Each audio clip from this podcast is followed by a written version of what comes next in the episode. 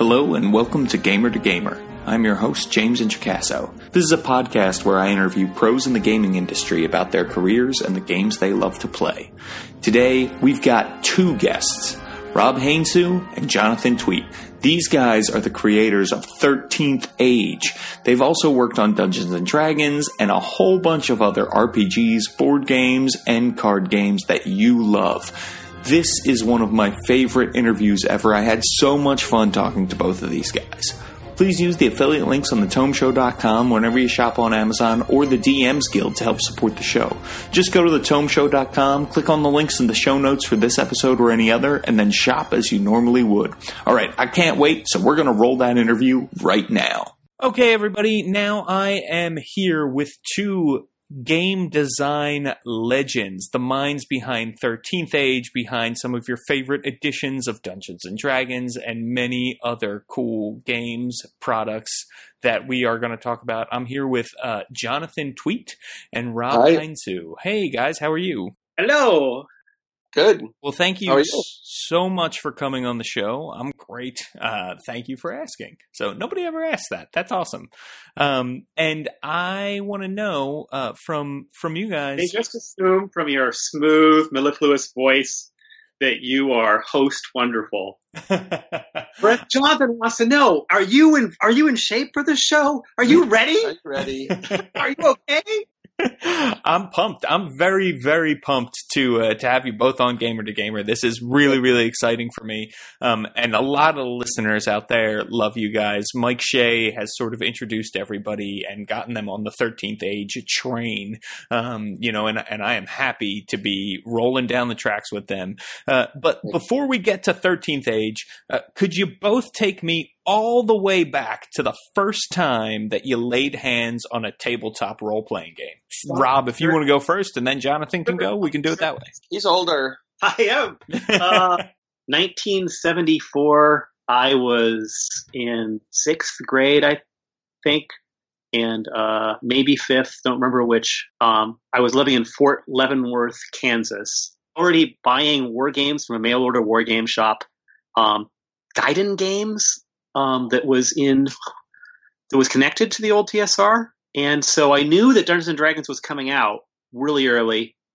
Got really excited and bought it right away. So I got the original brown box um, as a 10 year old. And I, I mean, I've told the story other places, but realistically, I could understand about um, 25% of the rules, I think, really, I understood. I'd never seen a D20 and or knew that polyhedral dice existed. And there were lots of other problems like that. So I, I sort of improvised a combat system using a book called The War Game that my dad had bought me. It was a Napoleonic's um, war game rules that he bought me at the Fort Leavenworth Military Library. And so I improvised that and made up wizards and made up a dungeon and killed some of my friends. And uh, that was so I had the original brown box.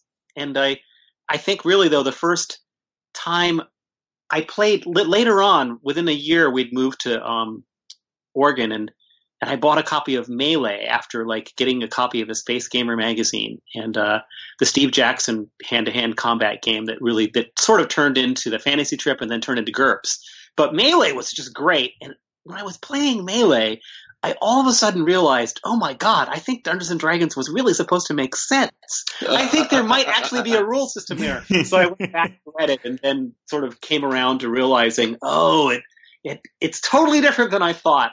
No more Napoleonic system. So anyway, yeah, Nice. that's my story. Uh, so I got the original basic set in 1977 for Christmas. My dad was a professor at a little liberal arts college, and so he knew students who were playing it.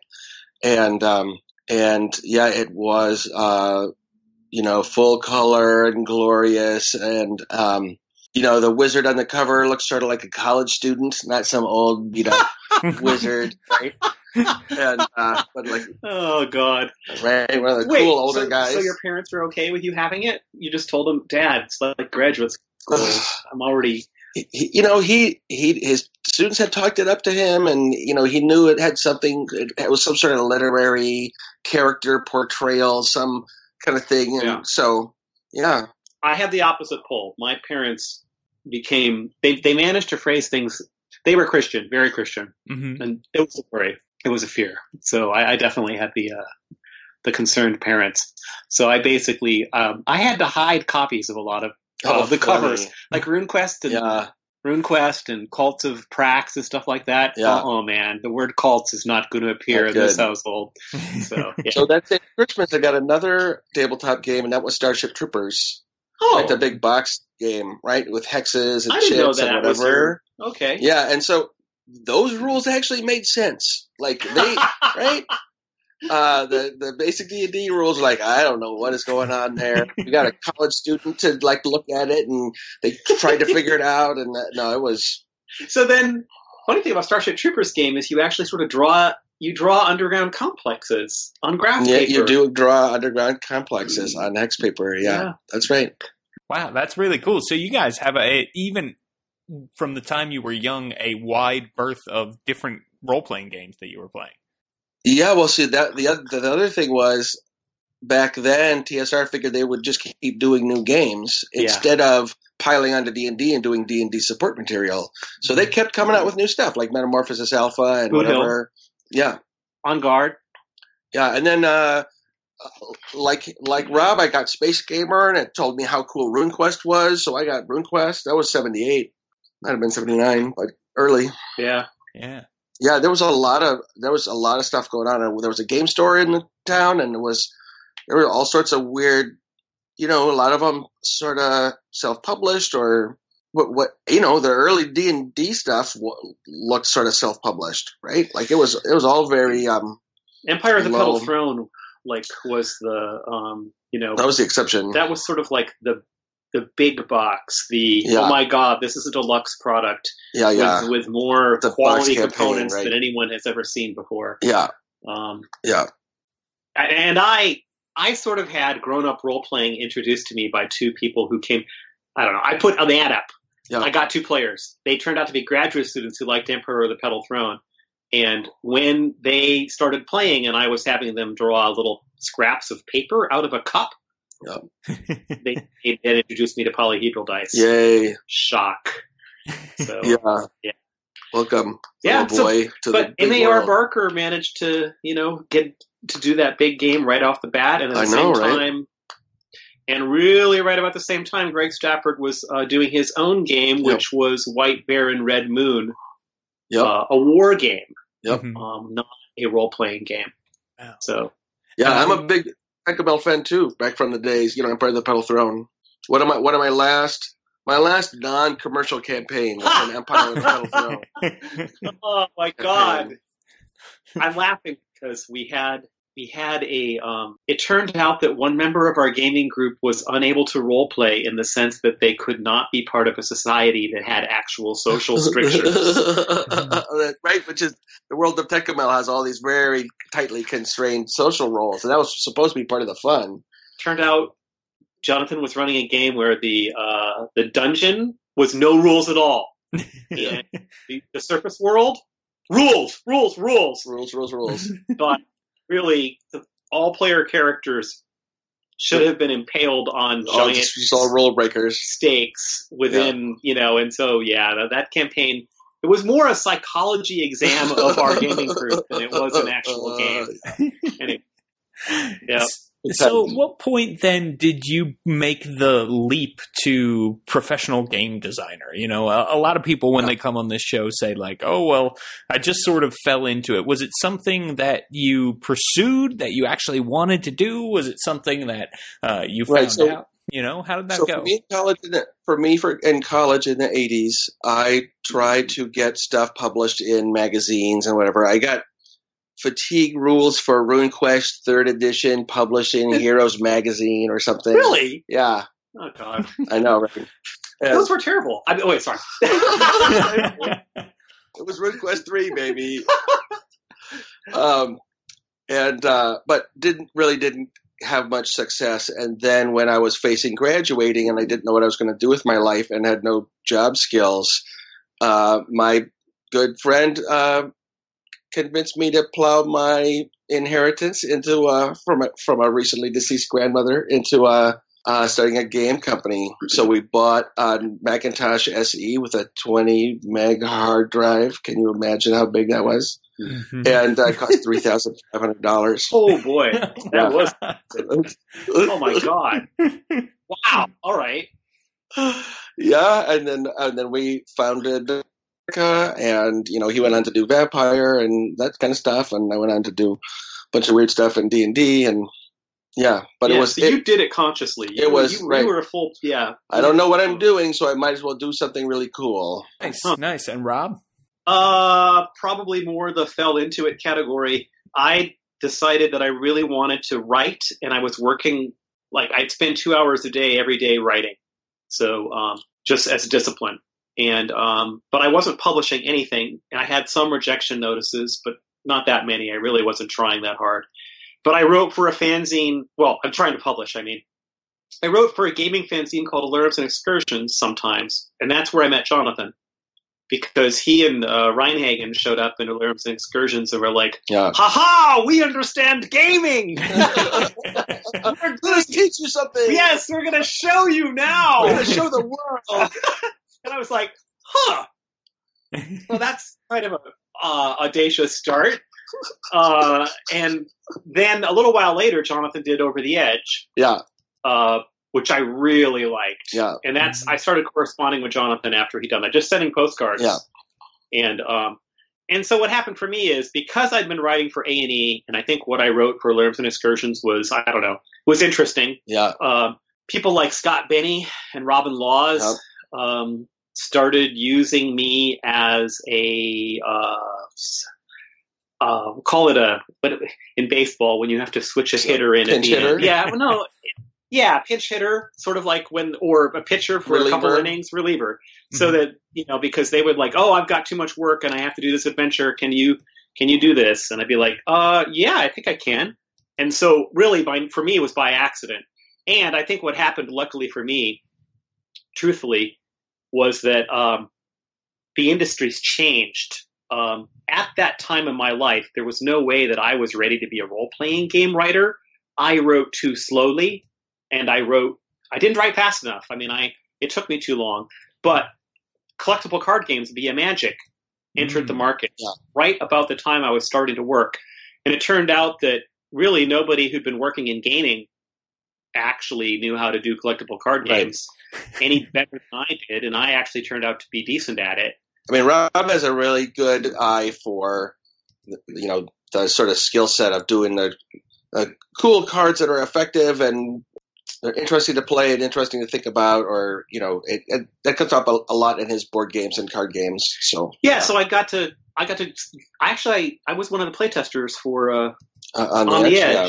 and um, and then that led to playtesting uh, Shadowfist, Yep. which led to designing Shadowfist. Yeah. you know, and so yeah. forth. Yeah. So for me, that's what happened. I think if if card games hadn't come along, my road to like being in the gaming industry might have been a Rock lot your- or not happening. Yeah. Yeah. Basically, You you both worked on editions of Dungeons and Dragons. Why don't we talk about that real fast? Um, Yeah. If there is a way to talk about that real quick. uh, uh, what was it like uh, working on D and D? Well, we have different experiences.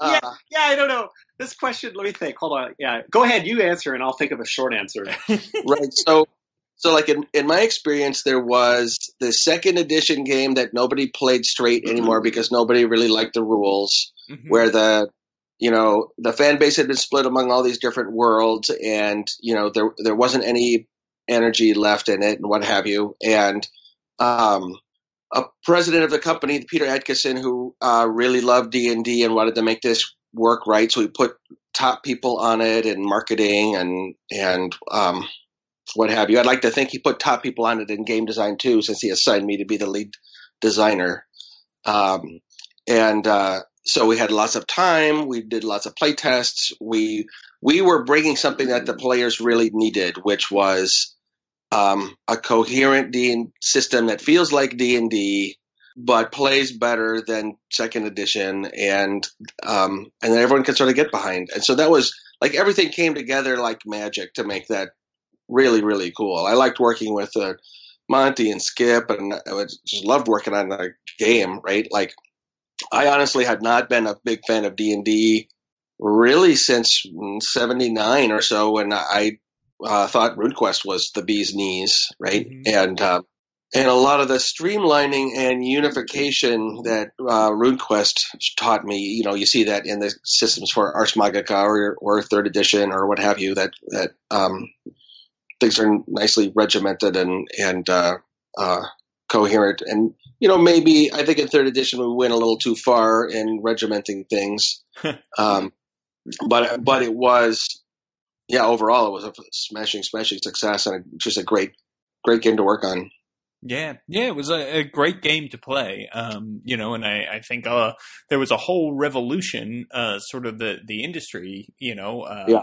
there was a big boom when third edition came out. Uh, well, the, the, yeah, the D twenty uh, license made a big difference, and the open gaming license made a big difference for the industry because overnight instead of everybody at Gen Con trying to get you to stop playing D&D and play their game instead, now everyone was trying to get you to play more D&D and buy their D20 supplement. And so, you know, the there was a yeah, a huge huge I mean it's just what Ryan Dancey the he was the guy um, brand manager who ran it, you know, just exactly what he predicted. If you get a bunch of people all doing the same thing, then you'll have this really virtuous cycle where people will be able to afford to produce good adventures because there are so many people who are playing that game or what have you and it worked really well. So i think that talking about fourth edition is it's an interest i it, it came it comes out as a in the long run as an interesting design. As as a game design 13th age accomplishes what i really want to have out of a d&d game. Mm-hmm. uh, but that's a personal situation. You know that's my personal taste and what i would personally design. You don't really get to well, I did not get to design personal game when sure. I was at Wizard. Yeah. Um, you know, it's like answering all kinds of uh, corporate needs and yeah. and uh, and I think that I don't want to go into those deeply, but let me just you know I'll just like I'll just I'll just I'll just follow up on what Jonathan said about the um, you know Ryan Dancey setting up the OGL and getting everybody to play the same way. Um, the business effort of fourth edition intended to not have an OGL yeah. Know, and, and tried to right. kill it. that type of misunderstanding of the audience, right? And that's that's what created and, Pathfinder. And willful self sabotage, yeah. you mm-hmm. know, uh, yeah. was pretty ridiculously taxing to deal with uh, yeah. in in the company. And uh, in fact, I I did not find the entire the fourth edition process in terms of dealing with the the like sort of the big global picture, mm-hmm. whereas the third edition picture was clear and yeah. clear and direct and um, and and and visionary. The fourth edition one was a muddle and a mess and absolutely wrong-headed and lying to itself. so, bang, so to speak. so to speak. And so, really, I'm I've been really really glad to um, be able to.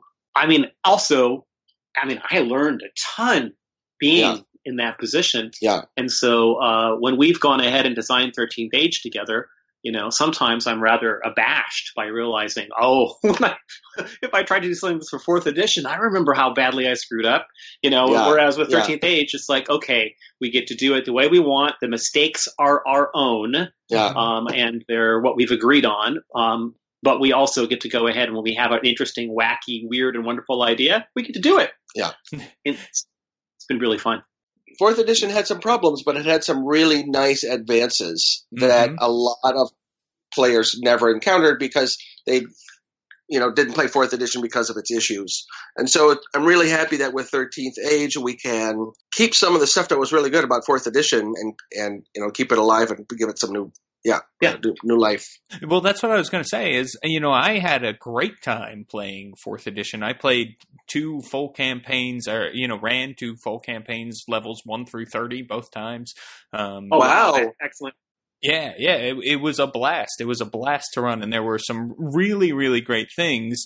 And that's one of the things that I love about 13th Age. Uh, all of those things that were great ideas seem to have made it into 13th Age. The way that a lot of the great ideas from other editions of D&D are in there, as well as some really awesome things that are wholly 13th Ages. You know, um, the the one unique thing, uh, the icon rolls, those sorts of things, I think are inspired and really, really fun to use at the table and great during character creation. They just enhance the game and, and really get to the core of what role playing is about. So, how did 13th Age come about? Uh, you know, what, was sort of the the idea behind like let's come together and make our version of a D20 based fantasy um, medieval role playing game? I mean, it really sort of was. Rob and I were both free to work on a new project. You know, neither one of us working for a corporation at that point. And we thought, what is the best we could, you know, here we are, lead, lead designer third edition, lead designer fourth edition. We've done miniatures games, card games, right? We know each other really well. We can c- communicate really fast about uh, high end topics. We, we yeah, and oddly enough, we got we got to work together on a, many projects at Wizards. Uh, because of doing miniatures mainly. Yeah. Uh, doing D&D miniatures, chainmail miniatures, Dreamblade miniatures, uh, and probably a game that wasn't published. Yeah, so yeah, we we we were sort of we had our sort of uh, workflow together worked out, and we also played on Wednesday nights. And um, yeah, that group goes back to 1999. Yeah, yeah, and uh, wow. I wanted I mean, we both wanted to go ahead when we when we said it out loud. We were like, "Well, let's design the game we want to play on Wednesday night." Yeah, that's what we should do. uh, and so that's what we did.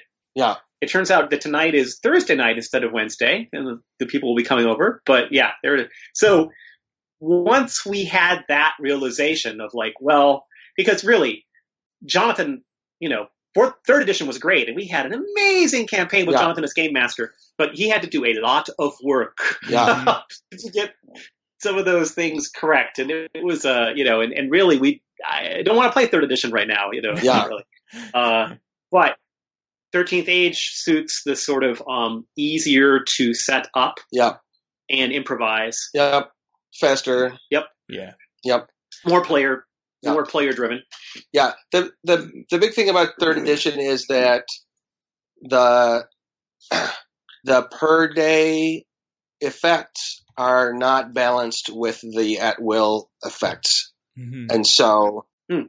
yeah, like how how powerful is a spellcaster? Well, the question is how many fights does he have to be in before they get to re up all their spells? Exactly. If they do once, if they do one fight per day, the spellcasters are super powerful, and if it's eight fights per day, they they're not any good anymore. So you like there's there's no real if you push a game hard, push a system hard, there's it's really hard for there to be balance between the player characters. And the spellcasters are always pressuring to rest earlier so they get their stuff back, which makes them more powerful. And it's, you know, it all becomes at some point you succeed or fail based on how many fights the game master makes you have between rests right? And so now it's a, it's not how good the players are how tough the opposition is. It's it's just this arbitrary number. But for a lot of people that social contract is something they're you know. Yeah there's so much going on that people don't see barely what that, like i look at it and i see under the hood and i see exactly what's going on on a metamechanical level right? And i can't not see that anymore. Oh, yeah, right. Right I can't I can't just play right. and have fun without seeing the what's, what the gears are doing underneath. And so if that doesn't work, I it's hard for me to take it seriously.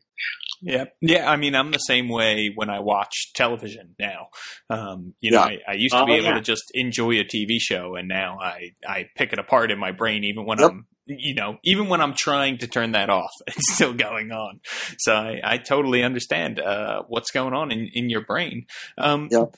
So uh, this is kind of a sidebar, but when you guys play in your game nights, who runs the game? Do you both run? Do you you know like switch on and off? Who's uh, running the game? Uh, lately it's been me. Yeah, sometimes it's him and sometimes it's me, and it depends on what we're running and why and where Yeah. we are in the process. But it's usually one of the two of us. And bizarrely, every time we've had a campaign that goes for a long time, if if I start the campaign, Jonathan runs the whole thing, I take it over. and if Jonathan starts it, I run the I take it over. So that's Yeah. what's happening right now. This is a game that Jonathan started, Yeah, but now I've been running it. Yeah. So I don't know. That's that's people trade off that way. So, yeah. well, Rob um, has his more. Rob has more campaign starts. So, so if somebody is starting a campaign, it's more likely to be him. But I, I have the the record for longest running most most you know sessions in a campaign or whatever. yeah, yeah. no compete. No Yeah. compete. Well, that was like a five year campaign. Might have been six. Yeah, it might have been six. You know, it's it's great to hear you guys talk, and I love that you're both here because it, one of the cool things in the 13th Age core rulebook is there are these little sidebars. Um, Right.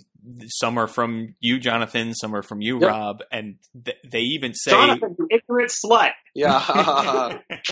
right. They'll even say things like, well, you know, this is how Jonathan does it, but I prefer to do it this way or, or vice Yeah. versa. Um, I Yeah. love that because it's so helpful as a, as a game master and as a player when you're running a game, interpreting a rule that, you know, has sort of more Right. than one way to, Right. to go. Um, so uh, what is it like designing with a partner? Because I feel like most people, you know, design kind of solo and then turn it into an editor or a corporation who then, you know, says, all right, we're going to change this, this, and this. So what's it like when you're actually working with someone all the time on something as big as 13th Age? Well, gonna, I can say something. Jonathan is the only collaborator who I've had who I can always know that when he takes something I have written, if he goes ahead and revises it and rewrites it and adds pieces, I'll be happy. You know, Yeah. he's he's going to get it, get what I and and I and I suppose I really haven't worked with that many people that closely, you know, in a way. But I can tell you that's not. It's a very rare thing to have that level of no. We understand what the other one's moving, aiming for, and know how to make it better. Yeah. Um, and I think that goes both ways. think so, mean, it's right? very Yeah. very rare that like we won't. You know, you see us arguing in the sidebars hmm but in the core rulebook, you know, there were a few places we actually really did disagree. Yeah. Um, so when it comes to rules, what will frequently happen is we'll have one of us will write a pass on the rule and we'll both agree on it and play it for a while. And then one or the other will be like, man, Yeah. I don't know if I like this. I don't think I like this. And at that stage, it'll be, then we end up talking. And Right. it may be 15 minutes, it may be two hours, you know, of, of just really hashing through something. And we'll nearly always have some solution Yeah. by the end of that process. So, yeah, go ahead. I know it's really, really hard to work with a partner. We had a when we were doing uh, dual um, or Dream Blade, uh, we had a third guy that was working with us, and we just didn't. Oh. We we couldn't get off the ground. We didn't didn't have enough. Didn't see things the same way, or couldn't communicate right, or whatever. We had a third guy with us when we were starting thirteenth age, and the sort of same thing happened. It's like, well, you're really smart and creative or whatever, but you don't you don't get us, and and what you know the conversation that Rob and I are having, you're Yeah. you're sort of left out of it because we know what we're talking about. It's just we spent so much time together, gaming together, and working on stuff. Right, so he was playtesting third edition for me, and I was playtesting fourth edition for him, and right, like it's you know now we have just built up this giant fund of uh, trust and goodwill and mutual understanding and what have you. So you know it it would be hard to. I mean, I couldn't work like this with anybody else. So give me the elevator pitch on 13th Age. If there are listeners out there who have yet to try this game and they should definitely go check it out because right there there is an SRD for this one. People can Yep. totally get their hands Totally. on the rules, try it out. I, I recommend buying a core rulebook to support these guys. Um, Yep. So, uh, Thank you. but but what would you say? Uh, like, h- how is it different? Why should people check out 13th Age? So, um, sort of the two halves of, of the game, the two things that we're doing is mechanically, it's faster. Um, you just have more fun per minute playing. 13th Age because it runs faster and what's going on is cooler and it's streamlined. And then on the other hand, um, the character creation material, the, the degree to which you customize your character, and even the whole campaign, uh, really sets the game apart. Where you your creative input to the to your character and to the plot and to the world, your your creative input is way bigger than in um, a, a standard you know your standard D and D game or Pathfinder or what have you. The kind of creativity you have for describing your character, what your character can do, and their skills, and what sets them apart from everybody else. Like it's it's a um, it's like now that we've grown up and we know how to role play better, we can do things that are more daring and uh, a bigger idea. Right? Like if you had given me something when I was twelve, it would have been hard for me to you know, make up the stuff that I could make up today. But it's but so yeah. I have to admit that my one of my giant weaknesses is elevator pitches. I hate him. I hate making yeah. them. I suck at him. But if I let Jonathan go ahead and talk for a little while, I can like sort of think about one and come up with one. And uh, my elevator pitch, if I have to tell somebody about Thirteenth Age, is to say, "This is a Dungeons and Dragons style game uh, by the designers, the lead designers of third edition and fourth edition D&D. So people who are experienced uses the familiar rules of D&D and the familiar archetypes of fantasy is full of systems that are either borrowed or inspired by indie gaming yep. to help players and GMs create unique campaigns that they yep. are most excited about from the very first session and you know, and I get that a lot. I get people telling me, "Oh my God, our first session of Thirteenth Age yeah, right. was as deep and rich as you know it, it took seven sessions of our other game yeah. to get to that point." Yeah. And so that that's that's closer to what my elevator pitch is. Realistically, I probably need a better elevator pitch. Yeah. so, okay, so I want to try again. Oh yeah, sure. Go ahead. Okay. All right. It's, it's like D&D only faster and more creative. right? Yeah. You know, that's a very short ride. Not only we did not get all the way to the penthouse, sir. You're right. but that's great, and uh, you know, I think I think. no, don't say slow. well, and and you're right. There are so many cool little pieces of this game that, that come together to make a really rich, satisfying experience that if you've ever played D&D before or even if you haven't, it's a it's a great game to pick up. You feel like an awesome hero um, when you're playing yeah. through it. You you actually finish campaigns when you're playing yeah. through it, uh, which I think is another big thing for people. Um, so yeah. it's really awesome. And now you guys have just finished up a huge project. Why don't you tell people a little bit about that? Well, one of the reasons that Jonathan and I sort of start on the same foot design wise is that we both loved the game RuneQuest. And probably we both loved the world it was set in, Glorantha, more than the game itself, even. And uh, Glorantha was created by Greg Stafford, and uh, he started writing stories about it in the 60s, um, and games published in the 70s. And there have been several other role playing games that use it um, RuneQuest, HeroQuest, uh, various versions of them. And uh, Jonathan and I have always loved Glorantha, and it's sort of strange coincidence that when I was working on the King of Dragon Pass game, my game master at a Hero Quest game, uh, who who was also the game master for my boss while I was helping work on King of Dragon Pass, that was Jeff Richard, and Neil Robinson was in that group. And Jeff and Neil are now two thirds of well of the pe- or maybe half of the four people who've bought Chaosium, and they run Glorantha. Greg Stafford has really signed Jeff off as the creative lead um, now. Yeah, he's been, he has been working on Glorantha for a long, for a long time. Jeff time, Richard, Jeff yeah. has, and so so Jeff was a friend, and when I left that group and went on to Wizards, and then really started designing and publishing more games. You know, years later, publishing Thirteenth Age, Jeff invited invited us to go ahead and do Glorantha for 13th Age, and yes, the answer is yes. yes. We we both jumped at the chance. I, I, was thinking that today, actually, I was thinking, all right, I remember uh, where I was half my lifetime ago, And Yeah. if you had told me that I was not only coming to play Glorantha tonight, yeah. but also playing it in the system that I had designed, I know, I would have been like, "What? What? What? Not, not possible." Uh, so Glorantha is a very rich world, um, Yeah. heavily based on mythology and religion, and powerful relationships uh, between heroes, gods, and the myths that show you how heroes should act.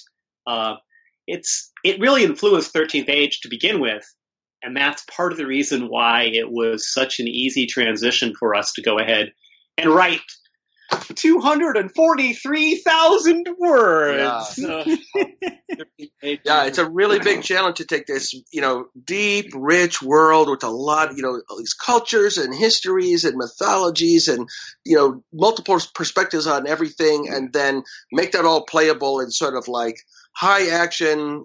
But we Uh, had to go ahead and not do all that detail, Yeah. in fact, because Right. like the idea with 13th Age is a half-designed world that people can put their own spin on, and so what we had to do was just hit the high points. Right. Like just, yeah, exactly. So picking what to bring in, Yep. right, and what to leave out. And yeah, big, big challenge.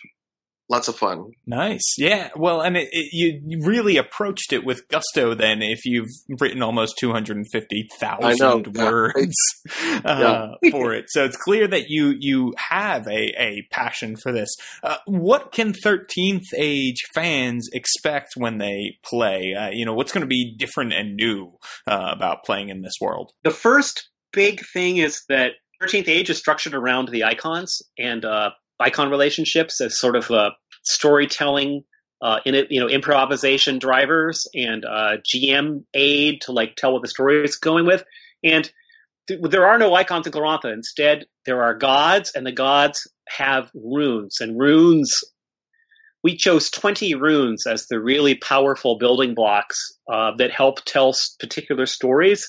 And characters have runic ru- Yeah, so these runes are like, you know, air, death, and beast, you know, sort of primal archetypes. Yep.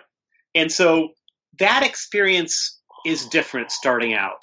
Uh, other than that, characters are actually built pretty much the same. The whole idea of having all these new characters, classes in the book is anyone could go ahead and take those characters and play them in the regular Dragon Empire. It's entirely possible. They're same math, uh, same sets of, of, of concepts. But you do get all new classes, new new races, new new variants on old classes, ton of new monsters, really cool monsters and crazy effects.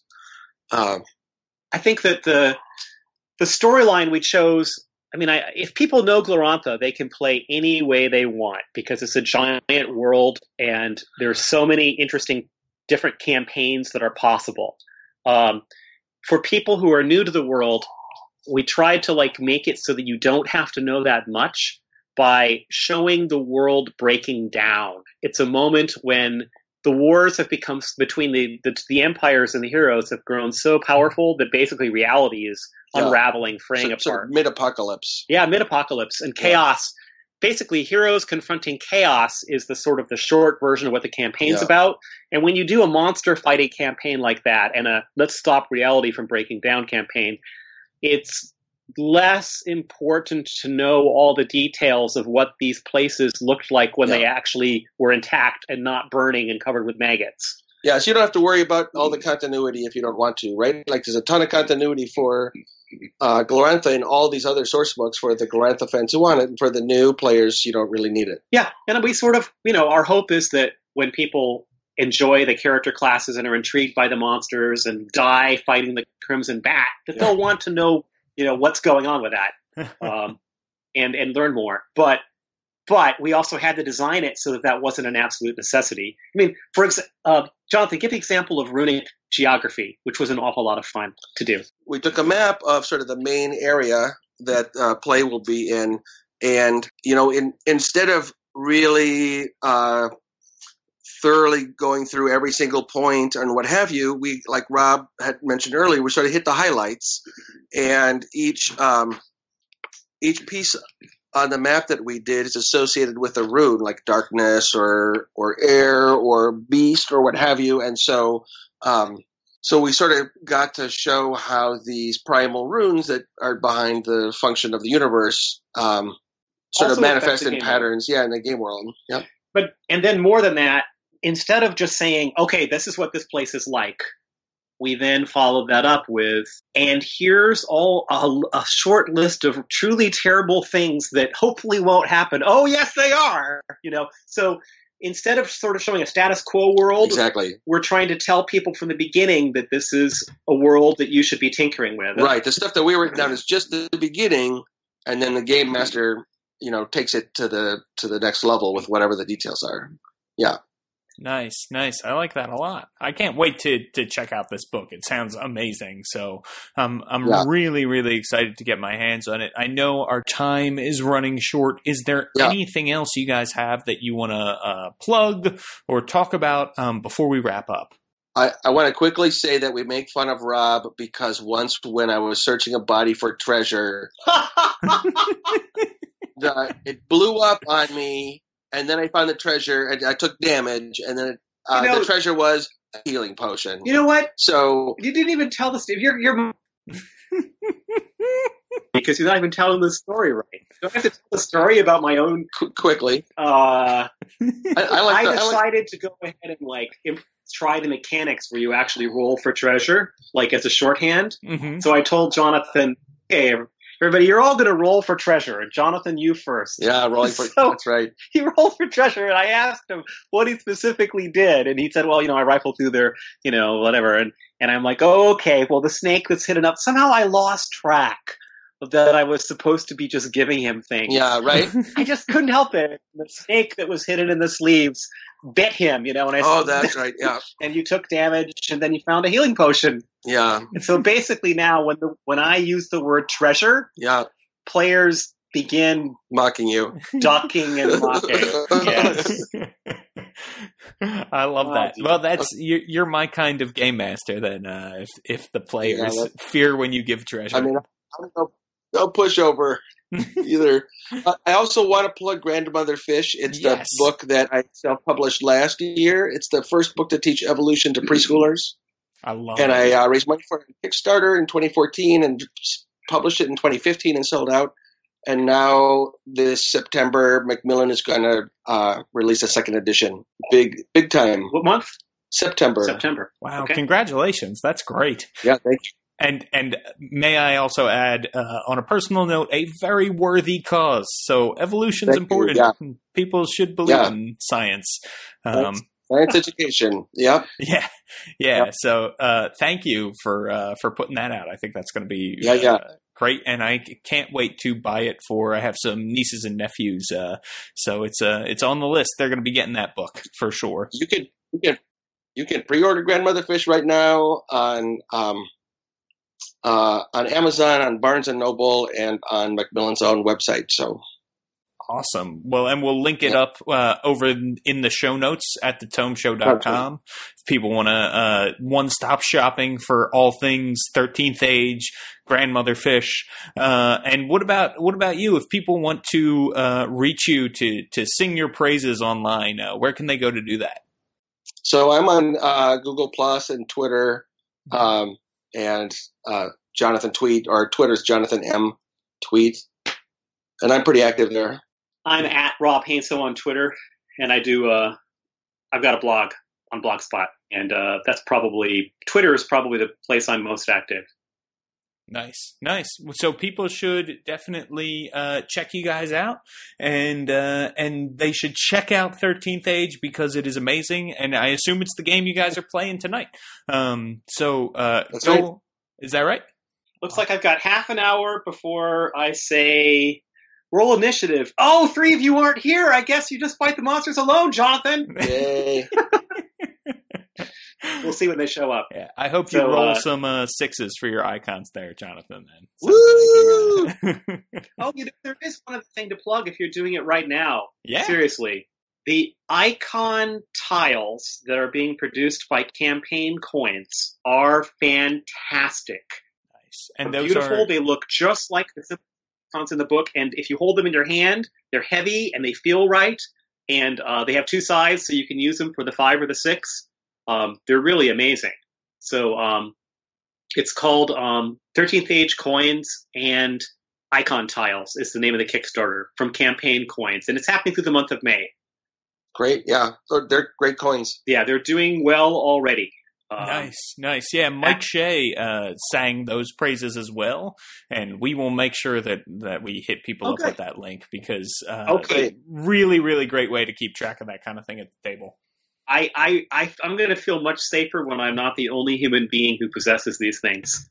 So let's get them out in the world. Excellent. well, thanks, James. Yeah, thank you guys for uh, for coming on, and uh, and good luck tonight with your game, and congratulations on Thirteenth Age and Glorantha and everything. So, uh, yep. and uh, thank you for coming on Gamer to Gamer. I really appreciate it. It's a lot of fun. Great. Thanks, James. People, if you have a question or comment about the show, you can reach out to me on Twitter at James Introcaso. That's at J A M E S I N T R O C A S O. Or you can go to the Tome Show's website, thetomeshow.com. And a quick shameless plug for me, check out my blog. It's all about Exploration Age, the 5th edition D&D world I'm building over at worldbuilderblog.me. Okay, everybody, thanks for listening, and thanks to Rob and Jonathan for being on the show. Also, many thanks to Jeff And Sam Dillon. Our theme music is Epic Number 2, composed by Stephen O'Brien. There's a link to the music at our website, thetomeshow.com. And don't forget to go there to use the affiliate links whenever you shop on Amazon or the DMs Guild to help support the show. Remember, never give up. Life is a game. Eventually, you've got to roll a 20.